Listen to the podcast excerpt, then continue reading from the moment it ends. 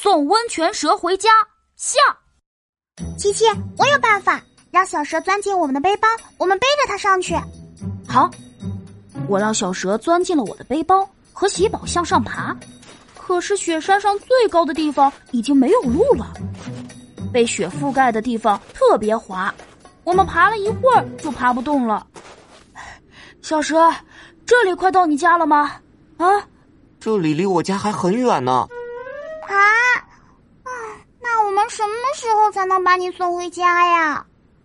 我们正发愁怎么把小蛇送回家呢，突然听到了螃蟹老师的声音：“琪琪、喜宝。”你们在那里做什么呢？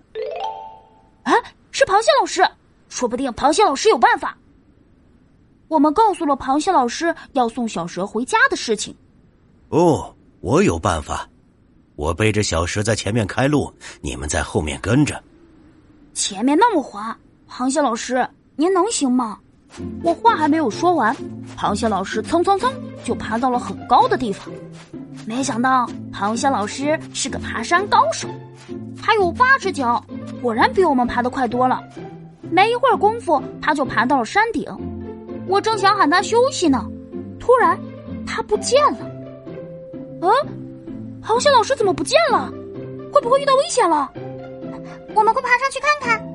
我和喜宝爬到山顶，没看到螃蟹老师啊。我正纳闷呢，嗯，突然。听到了一阵笑声从旁边的山洞里传来。喜宝，我们去那边的山洞看看。好，我和喜宝走进山洞，刚进去就感觉这里好温暖啊。接着就看到螃蟹老师和小蛇顶着毛巾在泡温泉，温泉还冒着热气呢。啊，这里居然有温泉！